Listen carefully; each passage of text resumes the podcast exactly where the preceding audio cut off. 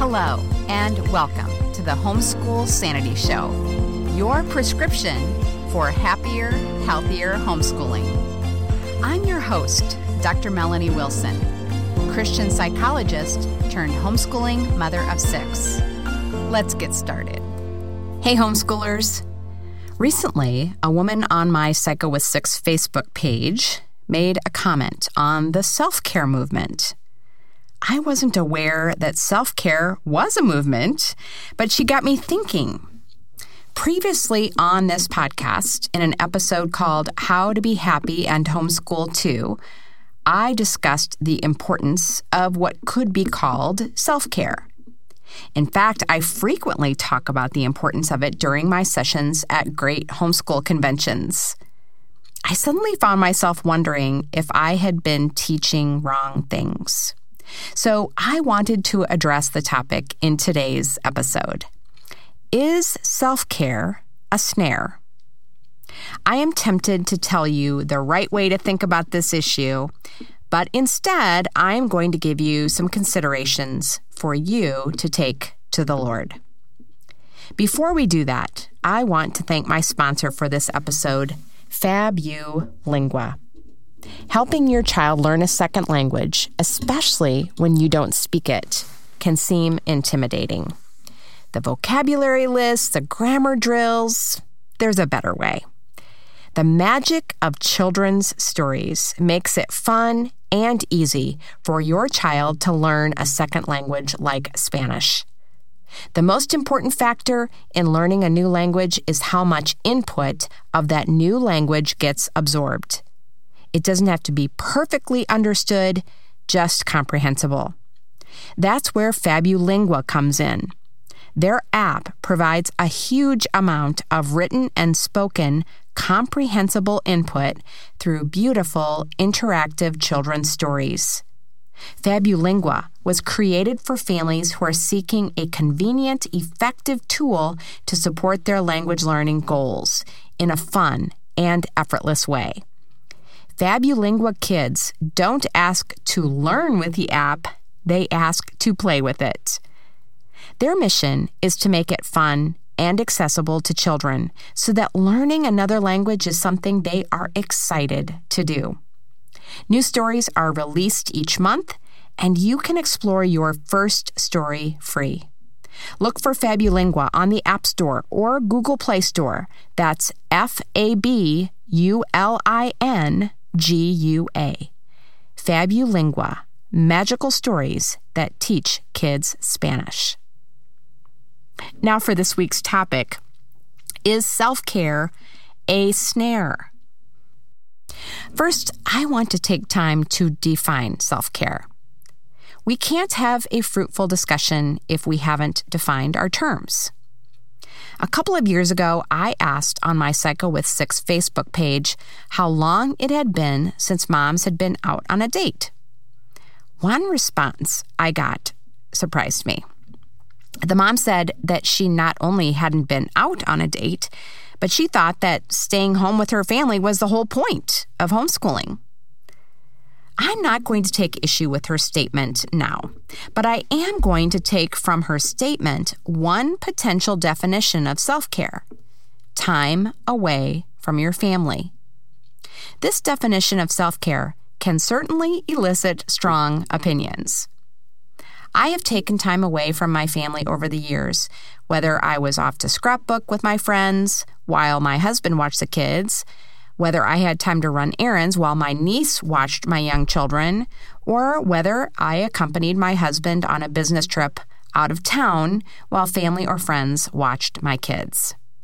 I believe that I have benefited greatly from that time away. And while that has been my experience, I would not insist that every homeschooling mom needs that time away from her family. I think that that is, again, something that you will want to take to the Lord. Another definition of self care surprised me. I was talking with a formerly homeschooled young man who is now a college graduate. He asked me what I thought of the self care movement. Again, with the movement. I had no idea this was such a popular thing. And I asked him why he was asking my opinion, and furthermore, what his definition of self care was. He began to tell me that people his age were using self care to describe their destructive habits. For example, friends might say they had spent the night drinking because of self care. Or they might say they had been binge eating or watching Netflix all day when they should be working or studying. This they described as self care. I'm sure you won't be surprised to learn that this is not my definition of self care. I can see taking a day off to relax or even to indulge in some treats more than normal. But anything that harms us or dishonors God or others is not how I would define self care, nor is it anything I would recommend. My definition of self care is taking care of our body, mind, and spirit in a way that allows us to continue caring for other people. Physical self care is important. If I do not pay attention to signs of illness that require medical care, and I let it go too long in a way that results in my inability to teach my kids and care for my family, I am not loving myself, my family, or God. Mental self care is important. If I am not having a mental and emotional time of refreshment and quiet where I can think and relax, my very sanity may be at risk. You might think I am exaggerating, but our mental self care, or lack thereof, can lead to crippling depression, anxiety, and even psychosis. Finally, spiritual self care is important. The less connected I am to the Lord, the more likely I am to have physical and mental problems. Time for worship in a way that builds that connection allows me to fill up on God's love that I can then share with others. The next issue I'd like to address is whether or not self care is selfish. That whole issue will turn on your definition of self care. If you believe that time away from your family is harmful to you or your family, then by that definition, self care could be selfish. If your definition is like my young friends, then behaving in a destructive way can absolutely be selfish. You are likely not concerning yourself with other people's needs, and you're putting your body and mind at risk. But if you're taking time to care for your body, mind, and spirit, in a way that enables you to care more for other people, I don't think that self care is selfish. So, given that you can already hear my answer to the question on selfishness, let's talk about what unselfish self care might look like. Let's start by discussing care of the body. I was very surprised to hear other homeschooling moms I know talk about exercising as selfish. This is one of the reasons they didn't engage in it.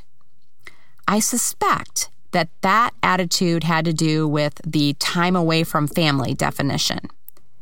So, if you are leaving the kids at home while you go and get exercise, or you are leaving your kids in a gym daycare and that feels selfish to you, I'm not going to try to convince you that time away from your family isn't selfish. I likely couldn't do it if that is your fundamental belief. Instead, I'm going to say that exercise is one of the most powerful treatments and preventatives we have for dozens of diseases. Even the Bible says that physical training is of some value. So it isn't that exercise is evil and staying at home and praying and serving your family is the only unselfish thing. No. Exercise helps to keep you healthy and strong and energetic and even mentally equipped to keep teaching and serving your family. If being away from your family is an issue for you, know that there are many ways you can get exercise as a family. Walk, play a sport together, do an exercise video together. You can even use your baby as part of your exercise routine whether that's walking with your baby in a stroller or doing chest presses or squats with your baby in your arms. The next unselfish way to care for your body is to get enough sleep.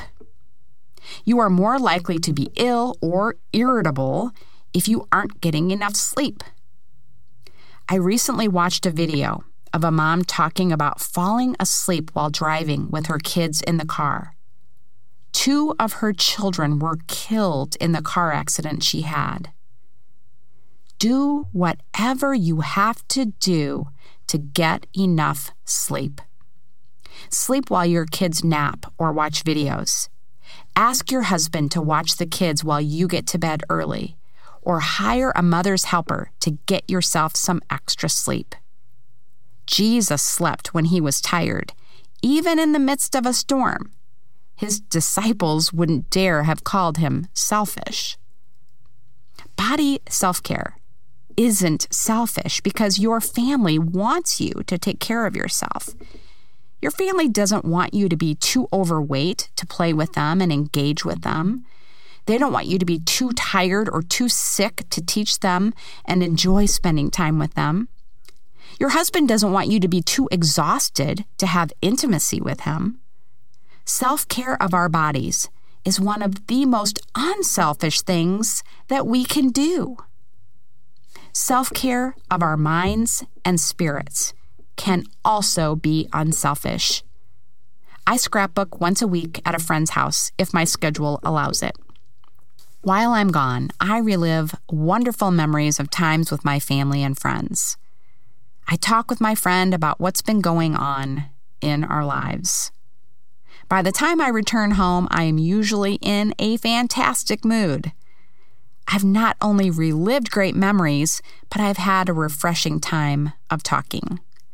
The added bonus is I often have finished scrapbooking pages to show my family. My husband and my kids love that I scrapbook. Sometimes I include my daughter in our scrapbooking sessions, and it becomes a special time for her, my friend, and me. Could scrapbooking become something that is selfish? It certainly could. It hasn't in my life, but I believe that anything that we truly enjoy can be used in a self serving manner. Spiritual self care can be reading scripture, praying, reading Christian books, listening to sermons or Christian podcasts, attending worship, singing, or playing a musical instrument, and attending a retreat for starters. Whatever leads us closer to God and isn't harming us or our family is not selfish, but a loving thing to do. Aside from selfishness, the issue some have with self care is that it's a slippery slope. And it can be. I was reading a Christian novel on our group family vacation, and while I enjoyed the mental and spiritual break it provided, I found myself wanting to keep reading instead of interacting with friends and family. If your self care is resulting in more and more time away or more and more childcare, or if you're spending more money than your that your family doesn't have, you should be cautious. We should ask ourselves if our self-care is leading us closer to Christ and to more love for others. And if not, we should reevaluate. Even though it can be a slippery slope, self care doesn't have to be a snare. Guilt and pride are more likely to trip us up. If we feel guilty every time we go to the gym, for example, the enemy can use it. He can convince us that we are terrible mothers, that something awful will happen if we aren't home, and even that God isn't pleased with us. The Holy Spirit can use guilt to check sin. But persistent guilt where there is no sin is not from the Lord. In this case, guilt is the real snare. Take your guilt to the Lord and ask Him how to respond. The next real snare is pride. We may be tempted to judge others' self care. If you're an introvert, your self care will likely not be getting out with friends. Yours may be staying home to have some quiet time. That's still self care. No better and no worse than the mom who is physically, emotionally, and spiritually built up by being with others outside her home. So, is self care a snare? Think about what you do to care for your body, mind, and spirit. Is it destructive, excessive, or expensive? Does it draw you closer to God and your family? Ask the Lord about your self care or lack thereof and trust His answer. Thanks again to my sponsor, FabuLingua. Find the link to it and the other resources in the show notes at homeschoolsanity.com slash self-care. Have a happy homeschool week. Thank you for joining me. Happy, healthy homeschooling can be yours. It begins with one small step. Let's continue the conversation on social media. I'm at Psycho with Six. This has been a production of the Ultimate Homeschool Radio Network.